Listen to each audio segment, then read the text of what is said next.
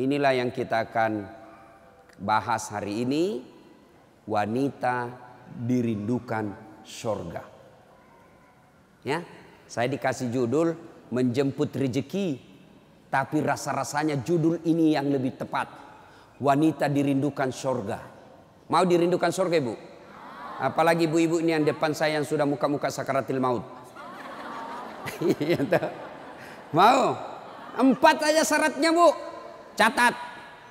Ini oleh-oleh pulang pengajian. Ada ibu-ibu di Makassar pulang pengajian tidak ada oleh-olehnya. Saya tanya gimana pengajiannya? Alhamdulillah hebat. Bagaimana ceramahnya? Hebat memang itu Ustaz. Jago dia ceramah. Apa dia bilang? Saya sudah lupa Ustaz. Satu jam kita ceramah tidak ada dia ingat. Nah itu pentingnya bawa buku. Dicatat. Karena ibu-ibu ini yang sudah usia-usia senja. Otaknya ini ibarat kaset sudah kusut cicilan belum lunas, suami mau kawin lagi, anak rewel kan repot itu ngotaknya. Nah, maka kalau dicatat, ibu saya di rumah biasa kalau ada saya tulis lebar-lebar besar baru saya tempel dekat panci. Kenapa? Karena panci paling sering dikunjungi atau cermin. Nah, itu ibu catatannya tempel di cermin nanti itu bu. Suruh anaknya ketik baik-baik, rapi, tempel di cermin supaya selalu diingat. Ini empat aja syaratnya ibu dirindukan surga. Tidak ada hadis mengatakan laki-laki dirindukan surga. Satu, kata Nabi, aqimis salah, dirikan sholat. Bingung saya, kenapa ini dihususkan perempuan? Dirikan sholat. Kalau mau dirindukan surga, oh usut punya usut. Ternyata perempuan memang paling sering lalai dalam sholat. Kapan Ustadz? Satu, selesai haid. Tuh kalau iman tidak baik bisa haid haidnya empat hari dia tambah bonus dua hari. Ya kan? Iya. Hei, dia bilang suaminya, biasanya haid cuma empat hari. Ini sudah hari keenam kau belum sholat. Eh, belum bersih. Iya toh? Dia bilang suaminya, bohong, masih ada sedikit-sedikit. Dia lagi suaminya, serius lu? Apa serius? Saya kasih lihat kau. Iya toh? Nipu diri sendiri. Malah dia nanya sama saya, Ustadz, katanya kalau selesai haid subuh baru mulai sholat. Subuh kesiangan. Dia bilang, ya sudah, besok lagi saya sholat. Tidak boleh. Duhur bersih, duhur sholat. Isa bersih, ibu nih sudah maghrib. Begitu mandi, rasa-rasanya saya sudah bersih. Jam 10 malam bersih, wajib mandi junub selesai sholat. Tidak boleh nunggu isya subuh. Ini yang banyak ini isya. Padahal sudah bersih malamnya dia cek ah, sudah bersih nih. Jam 10 eh sudah bersih. Mandi sholat meskipun sudah jam 11 malam. Ya. Apalagi nipas. Ini banyak yang salah paham nipas. Katanya nipas harus 40 hari. Siapa yang bilang? Nifas itu tidak harus 40 hari. Bisa jadi lebih 40 hari. Bisa jadi cuma 10 hari. Tergantung ibu bersih atau tidak. Ada teman saya selesai melahirkan istrinya. Dia pergi beli indomie satu dos. Saya bilang apa hubungannya? Ini kan isinya 40, 40 bungkus Ustaz. Jadi satu hari satu bungkus kalau habis ini sudah bersih istri saya. Ayo Kapan lagi perempuan banyak tidak sholat? Kalau ada pesta. Mukanya dia kira tembok. Coklat, biru, abu-abu, krem. Ah, beleng-beleng. Ini ibu-ibu sekarang ini banyak perempuan palsu. Mohon maaf ya kalau marah-marah aja. Siapa suruh undang saya?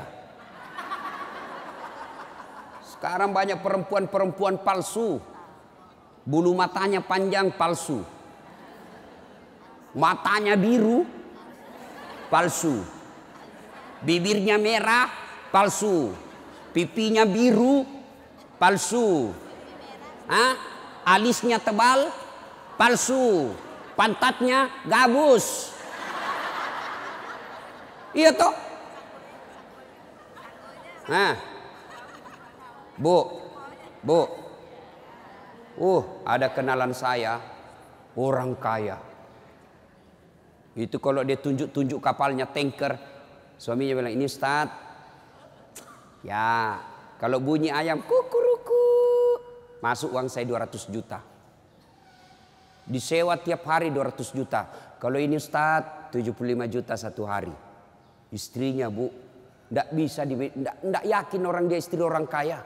Sederhana pakaiannya. Akhirnya apa? Semua orang kalau lewat, orang kagum. Tahu ndak? Orang kaya loh itu. Sederhana pakaiannya.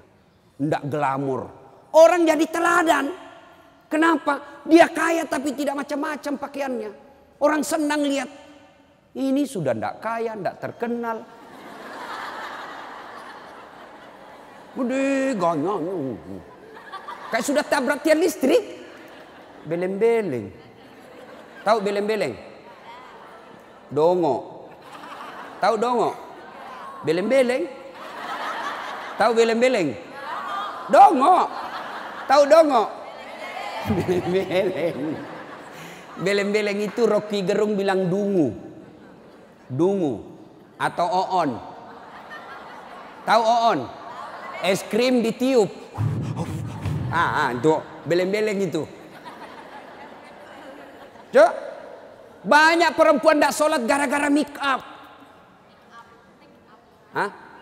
Make up. Nah. Make up. Shadow. Eyeshadow. Oh malah ada model baru saya lihat ibu. Dikasih lebih lagi putih-putih di sininya. Apa bedanya sama belek? Ayo. Sekarang ini kita dibodoh-bodohi sama artis. Memangnya artis idola kalian? Yuk, ada lagi yang lebih beleng-beleng. Dikasih lebih lagi alisnya sini nih. Ada lebihnya sedikit naik, begini modelnya. Saya bilang kenapa lagi dikasih lebih? Dia bilang anu seperti artis Korea. Artis Korea baru sudah pensiun.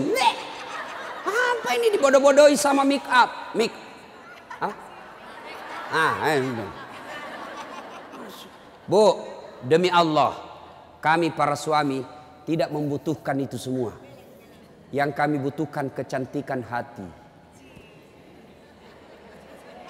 Ini cantik-cantik, memang cantik, tapi bukan untuk nyenangin suami. Tapi giliran mau tidur, ndak sikat gigi, daster tiga hari ndak dicuci, kelihatan bulu ketek, Muka dikasih bedak kencur, dikasih bawang matanya, ngorok. Bagaimana suamimu tidak menderita? Giliran mau pergi pengantin, masya Allah, cantik betul. Ibu untuk apa cantik-cantik ini? Biar ibu mondar mandir macam-macam. Tetanggamu tahu ini tetangga saya. Andai kau roba cak cak cak menjadi selebriti mukamu tidak dikenal orang kaya artis Korea, oke lah. Tapi biar dia diapain orang tahu juga, ah, tetangga saya ini. Udahlah, apalagi ibu yang rajin majelis taklim. Tiap minggu, tiap pekan hidup pengajian. Tapi tidak ada perubahan itu. Rugi. Habis waktu. Tidak ada guna. Mending tinggal di rumah tidur. Majelis taklim. Sudah empat tahun majelis taklim. Tiap pekan dengar pengajian. Tapi mikapnya malas dia sholat. Yang disenangi Allah cantik hatinya. Kalau hati cantik meskipun muka tidak halus orang senang. Ya, Gara-gara mikam tidak sholat. Jadi bagaimana solusinya Ustadz kalau pengantin? Mau pengantin, gimana solusinya?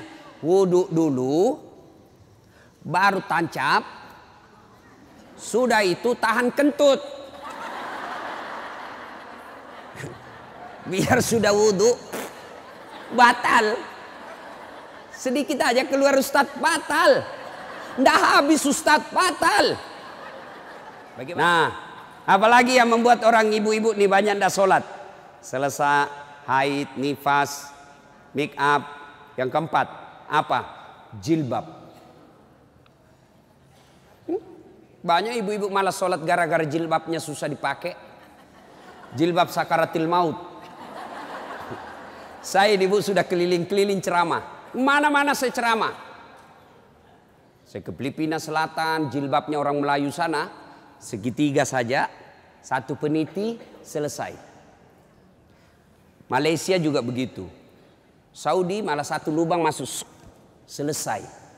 Tapi coba lihat jilbabnya ibu Indonesia. Hmm. Ngeri bu. Ada kayak ada talinya dua meter, diikat-ikat. Disimpan di lehernya. Itu di, diikat lehernya. Lalu dikasih kembang. Hmm, sudah tidak bisa goyang itu lehernya. Nah, iya toh? Tiga lapis. Ini penutup kepalanya tiga lapis. Ada kuningnya, abu-abu, coklat. Dikasih mereng lagi sedikit. Coba. Lalu ada kayak pohon di belakang. Biasa kalau ada pengganti Gimana caranya dia pakai ini ya? Nah, sudah diikat lehernya, pakai pula rok yang sempit. Rok sempit. Jalanlah dia, dia bilang suaminya, buru-buru bu, ketika katanya, tunggu sebentar pak. Beleng-beleng. Beleng-beleng. Coba kalau lebar, kan enak lari dikejar anjing.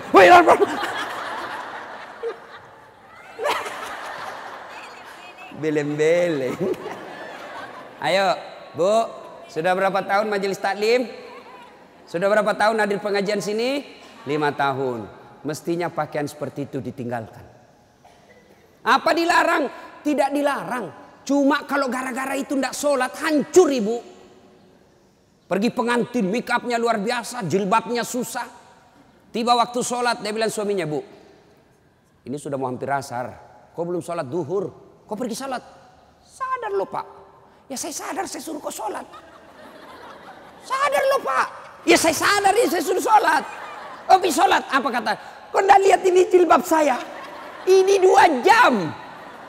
Hmm, beleng-beleng. Ayo, sudahlah. Bu, apa yang saya sampaikan ibu pasti iakan. Perempuan cantik, eh tidak terlalu cantik tapi dia kaya, istri bangsawan ya. Populer, tapi pakaiannya sederhana, itu yang jadi orang senang. Coba kan? Dia sudah kaya, cantik, banyak duitnya, terkenal, tinggi sekolahnya, tapi pakaiannya seadanya. Masya Allah orang semua jadikan teladan. Nah, Coba lihat itu nak, itu ibu kaya loh, terkenal, banyak duitnya, tinggi sekolahnya. Tapi lihat nak, pakaiannya sederhana. Nah saya mau ke seperti itu nanti nak. Coba lihat. Apa Khadijah terkenal dengan jilbabnya yang mewah? Apa Aisyah terkenal dengan lipstiknya yang banyak? Enggak kan? Tapi karena apa? Karena akhlak. Ngapain kita cantik-cantik akhlak kita jelek? Daripada beli make up. 700 ribu per bulan. Ibu sudah 60 tahun. Yuk lebih baik beli lipstick palsu. Harga 10 ribu. 60, 690 ribu. Nih bawa ke masjid. Itu tabungan akhiratmu. Ada sekali jalan satu juta. Nempel. Daripada itu satu juta. Ada lebih gila. Apa itu? Saya pernah lewat di Makassar. Salon. Gambar jari-jari begini. Saya tanya sopirku apa itu? Ini salon Ustaz. Salon apa? Ibu-ibu gunting-gunting kuku. Apa, apa namanya bu? Hmm, dia tahu semua ini. ini, ini, ini. Apaan? 25 ribu satu, satu jari. Berarti 10 jari. 250 ribu. Apa lebih tidak enak itu 250 ribu kau tabung untuk akhiratmu dikubur. 250 ribu hanya untuk potong kuku. Lipstick 20 ribu. Eyeshadow 70 ribu. Ini alis 70 ribu. Sudah berapa habis duit kita? Ya? Dengar ini yang suka cukur-cukur alis. Laknat Allah kata Nabi bagi mereka yang mencabut dan mencukur alisnya. Tuh, tidak usah baku lihat ibu. Hmm? Boleh gambar alis, boleh, tapi jangan pakai tato. Ini tato alisnya. Tak haram itu, Bu. Mau gambar alis silahkan pakai pensil celak. Tidak ada pensil celah Ustaz. Cari krayonnya anak.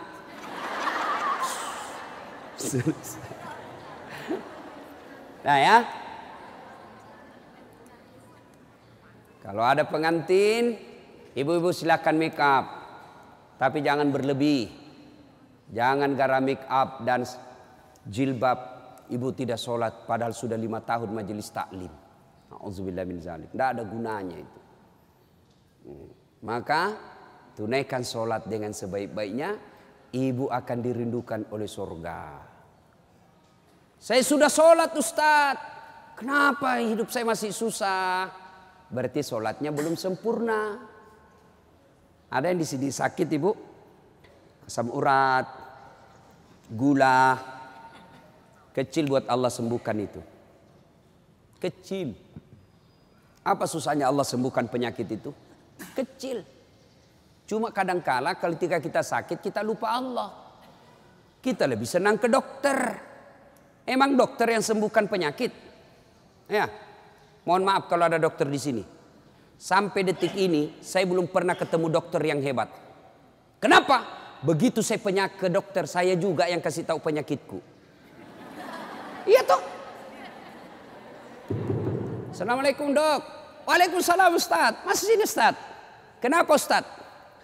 Menceret-menceret dok. Mules terus perutku dok. Kenapa bisa? Dalam hatiku, ya urusanmu dong, kan kau dokter. Masa saya kau tanya? Yang hebat kalau baru muncul, heh Ustadz pasti mencret. Itu hebat. Tapi kan tidak. Allah tanpa diberitahukan, tanpa curhat, Allah tahu apa penyakitnya ibu. Maka datang sholat. Sudah itu sholat, sudah itu sholat, sudah itu sholat. Baru ke dokter. Ayo perbaiki sholat ibu.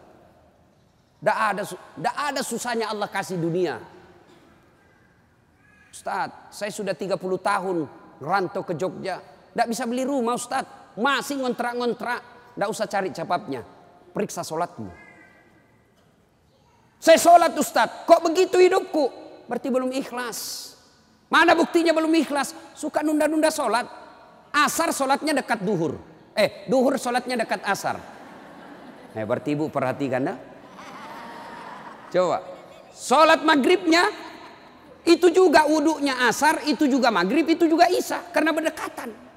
Itu tidak ikhlas. Sholat Ustaz, betul ibu sholat. Tapi pakaiannya itu juga dipakai masak. Itu juga dipakai bertetangga. Itu juga dipakai ke pasar. Itu juga dipakai tidur. Tidurnya ngiler lagi. Ini. Pas dibangun suaminya. Nah, dipakai lagi sholat. Najis. Pantas 30 tahun sholat, sholatnya tidak bisa memperbaiki hidupnya. Kenapa? Sholatnya tidak sesuai yang diajarkan Nabi. Saya sholat Ustaz, betul ibu sholat, tapi tidak semangat. Allah. Halik ya Iya kena.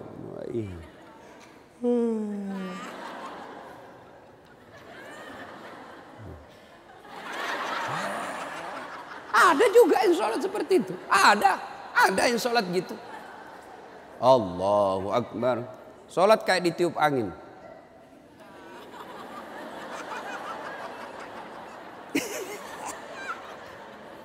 Ayo. Ada juga yang sholat semangat. No.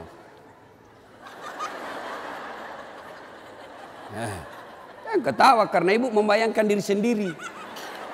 Ada juga yang sholat cari duit. Allahu Akbar. Iya kena. Duit saya tadi 100. Beli sayur 50 ribu. Beli pulsa 20 ribu. Allahu Akbar. Mana yang 30 ya? Allah. Selamat. Oh di bawah sadel lah. Sepanjang sholat cari duit. Apalagi ibu sholat sambil masak. Canggih betul ini. Allahu Akbar. Tiba-tiba bau hangus. Oh, Allahu Akbar. Pantas 30 tahun sholat. Maka majelis taklim yang baik. Majelis taklim yang faedah. Majelis taklim yang manfaat. Ada perubahan setelah dia ikut penyelis taklim. Mungkin sebelum majelis taklim seperti itu sholatnya. Pulang majelis taklim tidak seperti itu lagi. Ada perubahan. Ya. Karena juga itu majelis taklim saya lihat lomba baju seragam. Malah ada yang curhat sama saya, Ustadz bubar saya majelis taklim Ustadz. Kenapa? Belum lunas seragam kita, ada lagi yang baru. Nah, itu. Padahal yang yang mau beli pengat seragam ini ya pengurusnya. Pengurusnya hanya lima orang aja. Ya, yang kaya-kaya. Ini aja yang berdiskusi lima orang. Ini jelek mulai kabur, nih ada nih yang baru, ganti lagi. Orang belum lunas diganti lagi. Majelis taklim yang baik bukan yang banyak seragamnya. Tapi yang tambah ilmunya, tambah akhlaknya. Itu yang baik. Ya, perbaiki sholat. Ya bu ya, bu, bu. Salatullah Mullah ala toha Salatullah salamullah ala yasin habibillah Biasanya kalau saya ceramah ada air di samping saya. Cari-cari ini dilupa ini panitia. Satu ya. Satu ibu. Sholat. Maka ibu. Halo ibu. Ibu. Bu. Ibu ndak usah cemas kalau anaknya ndak tahu bahasa Inggris. Ibu ndak usah cemas kalau anak tahunya ndak tahu bahasa Korea. Ibu ndak usah cemas kalau anaknya ndak, ndak punya kerja pengangguran. Ndak usah cemas. Yang ibu cemaskan kalau anaknya sudah mau dilamar masih tidak sholat. Itu yang ibu perlu cemaskan. Ya, kan ibu-ibu sekarang hebat betul anaknya Ustadz. Kenapa? Tuh masih SD sudah pintar bahasa Inggris. Apa hebatnya? Banyak yang begitu. Tidak percaya? Ibu ke Inggris. Uh, demi Allah bu. Anak-anak di sana baru belajar bicara pakai bahasa Inggris. Apa yang hebat? Banyak yang begitu. Yang hebat anaknya ibu, sampean punya anak, panjenengan punya anak, ha? pergi majelis taklim, pergi ke pasar, anaknya yang masih SMA nelpon ibunya. Mantur nuwun bu, ini sudah duhur, bu sudah sholat enggak? Ah, ibu sudah kaya itu. Asar lagi nelpon lagi anaknya, mak lagi di mana mak? Masih di tempat kajian nak, masih di tempat arisan. Mak ini sudah asar. Jangan sampai ibu sibuk ngurus arisan lupa sholat. Itu anakmu yang kaya. Pernah di SMS begitu anaknya bu? Pernah? Paling di SMS, mak kirimi pulsa. Maka ibu dari kecil anak-anak diperkenalkan sholat. Ya, mau dirindukan sorga, syarat pertama aqimis salah. Dirikan sholat. Tidak cukup yang lima waktu, tambah sunnah. Sunnah apa Ustadz? Yang sederhana. Satu, sholat sunnah duha. Ibu-ibu, ada ndak di sini yang punya tanah satu juta hektar? Hah, Anda usah satu juta. Seratus hektar ada di sini bu? Ada? Tidak ada. Tapi ibu mau ndak punya harta lebih dari 100 hektar? Lebih dari satu provinsi. Mau? Itulah sholat sunat fajar. Ayo, dua rakaat sebelum ibu sholat subuh. Itu nanti ketika ditimbang kata Nabi. Yang dua rakaat ini lebih berat. Dua rakaat ketimbang dunia dan isinya. Tuh sholat duha. Sholat fajar. Dua rakaat. Dua rakaat saja bu, dua. Coba, sudah pagi-pagi, anak sudah pergi sekolah, suami sudah pada bekerja, pekerjaan rumah sudah tuntas, jam 8, jam 9, yuk sholat duha. Sholat duha. Bagaimana caranya? Sama sholat sunnah biasa, bedanya niat. Nih yang biasa ibu-ibu tanyakan, Ustaz apa niatnya? Eh, hey, bu, niat itu bukan bahasa mulut. Niat itu bukan bahasa lisan, niat itu di sini. Usolli itu hanya ulama Melayu yang ngajarkan. Mau pakai boleh, tidak mau pakai sah. Coba lihat orang Arab kalau ibu pergi umroh. Coba lihat umumnya orang Arab. Jalan, jalan, jalan, jalan, berdiri langsung Allahu Akbar. Iya toh? Kalau kita kan lama dulu ibu, loading.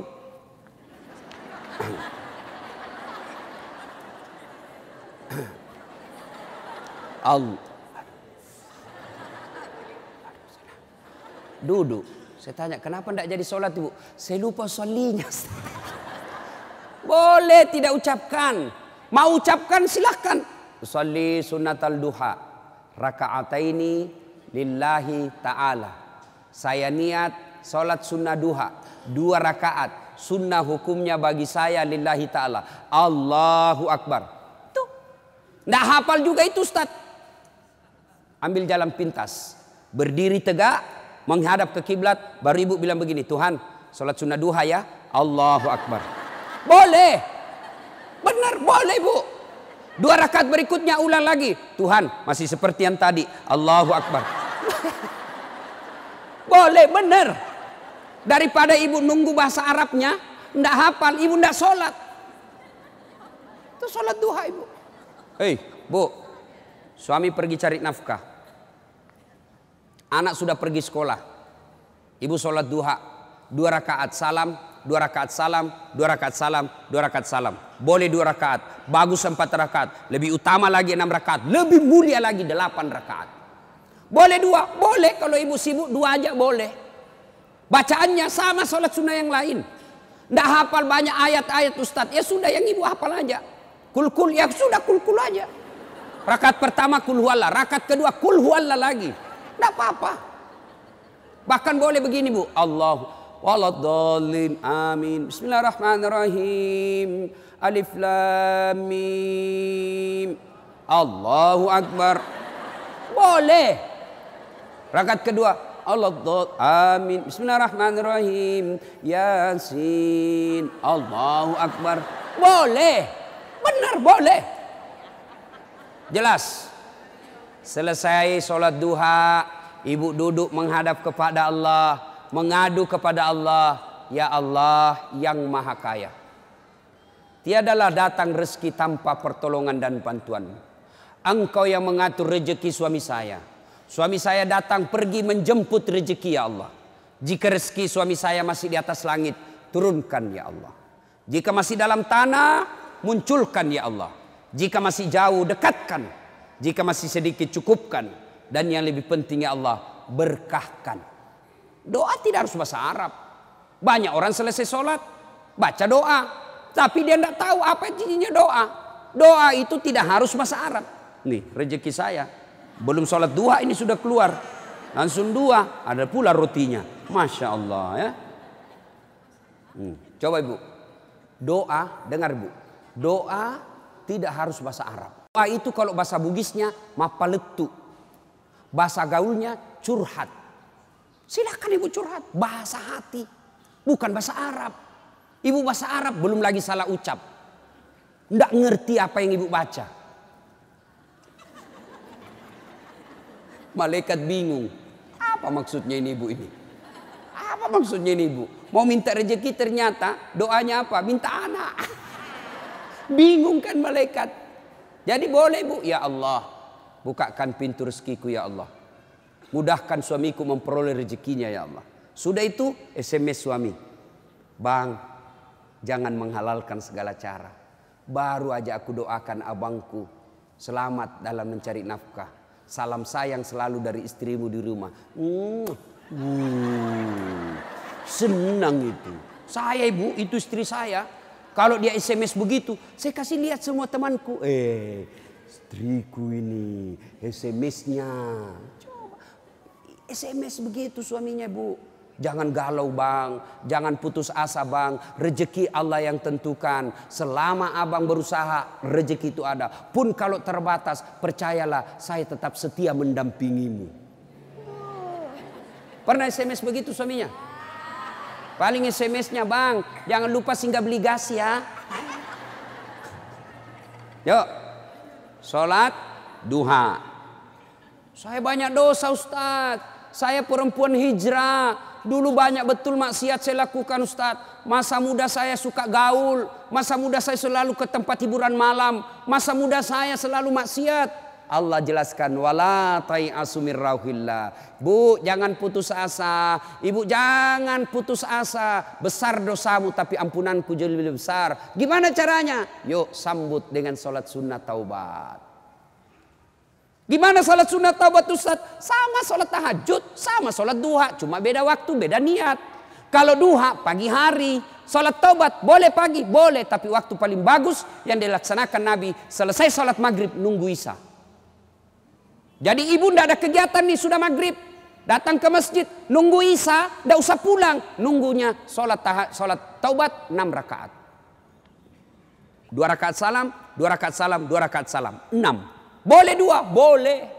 Salat taubatnya, niatnya. Salli sunatal taubat ini lillahi ta'ala. Saya niat salat sunat taubat dua rakaat sunnah hukumnya bagi saya lillahi ta'ala. Allahu Akbar. Baca doa tita, baca al-fatihah, baca surah pendek, ruku, itidal, sujud, dan seterusnya. Kapan taubatnya Ustaz? Sujud terakhir. Sujud terakhir. Ibu taubat. Ya Allah. Tadi saya hilap ya Allah. Di kantor saya hilap. Dia pegang tanganku, bosku. Dia jemar, dia jemar, dia remas-remas jari-jariku ya. Aku pun membalasnya ya Allah. Akhirnya beremas-remaslah kami ya Allah. Ya Allah saya hilap ya Allah. Maafkan saya ya Allah. Rabbana la tusi kulubana ba'da is hadaitana wa hablana min ladunka rahmah. Ya Allah saya hilap ya Allah. Ampuni saya Jangan engkau palingkan hati hamba. Jangan engkau sesatkan hati hamba setelah engkau berikan hidayah ya Allah. Ampuni saya ya Allah. Allah ampuni. Yang penting tobatnya tobatan nasuha. Jangan tobat ibu hamil. Ibu-ibu masih ingat waktu hamil? Hah, melahirkan. Ingat waktu melahirkan? Tidak mau lagi saya pak. Tobat. Hancur saya pak. Tidak mau lagi saya. Terakhir ini saya hamil. Terakhir Pak. Tidak mau lagi saya hamil. Terakhir tidak mau lagi. Enam bulan kemudian. Hamil lagi. ya. Nah. Banyak jenis-jenis sholat sunnah. Tapi lain waktu kita laksanakan. Lain waktu kita lanjut. Pertama dirindukan sorga. Dirikan sholat. Yang kedua. Kata Nabi. Wasyamu Ramadan Berpuasalah di bulan suci Ramadan. Alhamdulillah tuntas puasa Ramadan. Tapi jangan puas sampai di situ Bu. Maka kita lanjutkan dengan puasa Senin Kamis. Ya, puasa yang paling baik. Puasa yang tidak pernah ditinggalkan Rasulullah. Puasa Senin Kamis. Bu ibu nih yang agak lebih berat badannya. Bukan gemuk, bukan gemuk. Cuma perbandingannya kurus. Bukan. Orang bilang Ustadz kurus betul. Bukan kurus, kamu yang gendut. Ah, yang lebih-lebih berat badannya, yuk terapi Senin Kamis. Senin Kamis. Ibu-ibu mau sehat, Senin Kamis. Bagaimana? Mulai Kamis ini, jangan pernah lagi lepas puasa. Bangun, makan sahur. Ternyata jam 9 lupa kalau puasa, makan aja. Terbiasa kan setiap pagi kita sarapan. Nah kami sini kita mulai. Karena kebiasaan kita bertahun-tahun sarapan. Ya sarapan makan. Begitu lagi selesai. Wih. Kamis. Ternyata saya puasa. Lanjut. Boleh. Yang tadi satu mangkuk. Rezeki. Ibu lupa. Ternyata siang makan lagi. Wih. Kamis. Puasa. Lanjut lagi bu. Benar ibu lupa. Lanjut. Boleh. Ternyata asar. Ada lagi kasih es cendol. Ih, saya puasa. Eh sudah, rezeki ibu itu.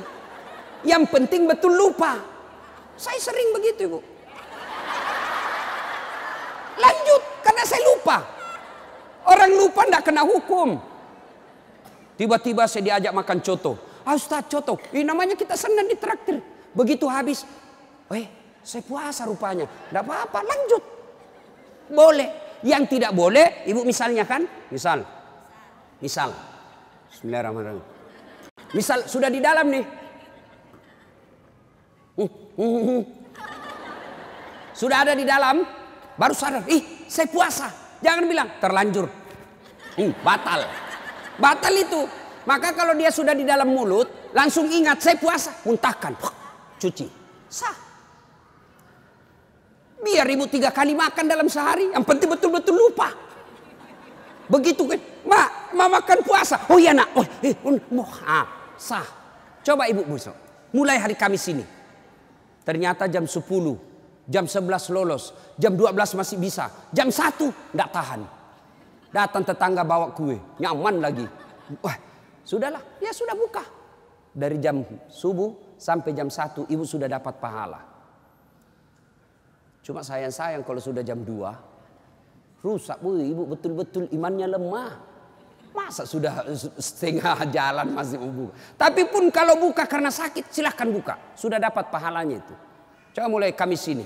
Itulah yang disebut majelis taklim yang sukses. Ada perubahan tiap pekannya. Ada perbaikan tiap bulannya. Tahun lalu belum biasa Senin Kamis. Tahun ini terbiasa Senin Kamis. Majelis taklim yang manfaat.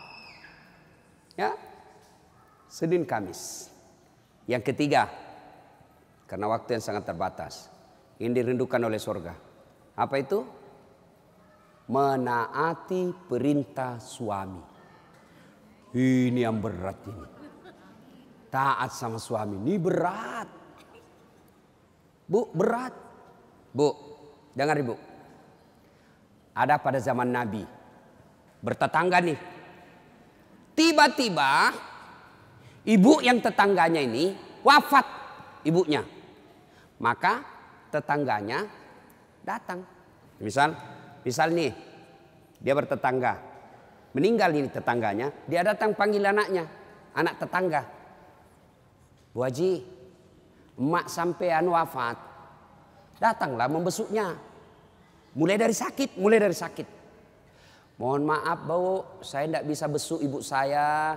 Saya tahu sakit, tapi suamiku keluar. Saya dipesan tidak boleh pulang tinggalkan rumah sebelum pulang. Pulang yang utusan. Sakartil maut sudah ibunya, datang lagi. Bu, ibu sampean sudah sakaratil maut. Datanglah kau besuk. Mau sekali, tapi mohon maaf suami saya belum pulang. Pulang lagi utusan. Wafat ibunya. Bu, yang terakhir kalinya. Bumu sudah wafat, maka mau dimakamkan. Kau datanglah sekali aja sebelum dimakamkan. Apa kata ibu? Mohon maaf suami saya belum pulang. Saya dilarang keluar sebelum pulang. Saya doakan ibu saya. Dimakamkan. Tidak datang ini anaknya. Marah ini utusan. Dia datang kepada Nabi melapor. Ya Rasulullah, keterlaluan betul itu tetangga saya. Mulai dari sakit, sakaratil maut, sampai wafat, dimakamkan. Tidak datang besu ibunya. Saya tiga kali datang memanggilnya ya Rasul. Nabi kata, wih, nak durhaka betul itu. Kok bisa begitu? Kenapa bisa? Ya Rasulullah, suaminya pergi. Jihad, perang. Dipesan sama suaminya. Jangan pernah tinggalkan rumah sebelum saya pulang. Mendengar ini apakah Nabi marah? Subhanallah, dengar ibu. Subhanallah. Nabi lalu bersabda, Alhamdulillah diampuni dosa ibu yang wafat karena punya anak istri yang taat sama suaminya. Masya Allah. Kira-kira masih ada istri zaman sekarang begini? Hmm. Masih ada. Hmm, hmm, hmm. Baru 10 menit pergi suaminya dia telepon temannya. Datang aja, sudah suami saya sudah keluar. Bu, taat sama suami. Itu pintar redanya ibu masuk surga. Ibu mau tanda fungsi utama suami? Bu, halo ibu. Pingstu fungsi utama seorang suami. Ibu mau tahu? Mau tahu ibu? Jalan pintasnya ibu masuk surga. Passwordnya masuk surga. Kenapa? Ridha suami itu ridanya Allah. Kalau ibu sudah ridhanya, suami sudah ridha sama ibu, Allah tersenyum kepada ibu. Sebaliknya kalau suami tidak senang sama ibu, tidak pernah baik hatinya suami sama ibu, percayalah, susah ibu masuk surga. Betul, ridhanya Allah itu tergantung ridha suami. Kenapa bisa Ustadz? Karena kami ini suami yang nanggung ibu dunia akhirat. Ibu kira enak jadi suami? Ah, dipikir bagaimana supaya kita bisa beli mobil, ibu bisa ndak pakai ndak kena matahari jalan. Kami pikir suami bagaimana supaya ibu bisa pakai baju baru tiap bulan supaya saudaramu ndak menghina kamu. Dipikir bagaimana supaya suami istri saya pakai emas, berlian supaya tetangganya ndak menghina dia. Itu dipikir semua oleh suaminya. Mana ibu pernah pikir bagaimana supaya saya belikan suamiku berlian? Pernah ibu? Ayo. Bukan cuma di dunia. Di akhirat pun ibu. Ibu ditanggung oleh suami. Beruntunglah wanita Islam. Wanita Islam itu sebelum diperiksa semua amal-amalnya. Sebelum diperiksa puasanya, diperiksa hajinya. Ada empat laki-laki yang harus menanggung dia. Empat laki-laki yang harus menanggung ibu. Siapa? Satu, orang tua, bapak. Dua, suami. Tiga, anak laki-laki. Empat, saudara laki-laki. Ini empat yang bertanggung jawab terhadap ibu. Kenapa itu perempuan dia pakai jilbab? Ditanya suaminya, ditanya bapaknya, ditanya anak laki-lakinya, ditanya saudara laki-lakinya. Ternyata ini empat laki-laki yang tidak beres, maka ibu bebas tugas. Itu enaknya jadi perempuan Islam. Beda kami laki-laki. Biar kami sholat. Ketua majelis ulama, hafal Quran. Istrinya tidak pakai jilbab. Istrinya tukang gosip. Istrinya tidak puasa. Istrinya tidak nutup aurat. Istrinya tidak sholat. Demi Allah. Ku ampusakum wa ahliku. Eh, eh, eh. Suamimu. Nih, kau masuk neraka sama istrimu. Ditanggung ibu dunia sampai akhirat. Suamiku tukang selingkuh, Ustaz. Suamiku pemabuk, suamiku tukang tipu, suamiku koruptor. Tidak ada hubungan, dia yang tanggung dosanya. Ibu kalau banyak agamanya, tadahul jannati bisalam. Kata Nabi, ini tujuh pintu sorga. Ibu pilih mana yang ibu mau masuki. Tidak ada urusan dengan suamimu. Itu enaknya. Jadi ibu jangan suka ngomel-ngomel. Beruntunglah ibu menjadi wanita Islam. Supaya sekali ngeluh, suami saya anu Ustaz, ini lebih parah lagi dia curhat di Facebook. Ada juga ibu-ibu sekarang suka sekali ungkap-ungkap aib suaminya di medsos. Di mana di kau? Tak kusangka kau begitu. Kesepian banget, pret. Apa yang begini? Ya, ibu taat perintah suami. Pastornya ibu masuk surga, beda suami. Tapi kalau ibu durhaka sama suami, susah. Perempuan sekarang kan banyak tidak hormat sama suaminya. Ketika Nabi Isra Mirat kan diperlihatkan. Masuk Nabi surga, Masya Allah banyak betul penghuni perempuan. Begitu Nabi masuk neraka, na'udzubillah min zalik. Lebih banyak lagi perempuan di neraka. Lalu ditanya Nabi sama Sarafat, kenapa bisa begitu ya Rasul? Ada dua kelemahan perempuan. Satu, tidak bisa tahan mulutnya cerita kejelekan orang. Yang kedua, dia tidak taat dan tidak mensyukuri suaminya. Itu sebabnya. Kalau ibu pandai mengendalikan mulut tidak cerita orang. Yang kedua, taat sama suami. Gampang ibu masuk surga. Cuman kita kan ini penyakit kita. Datang begini masih gosip tuh. Damai tapi gersang.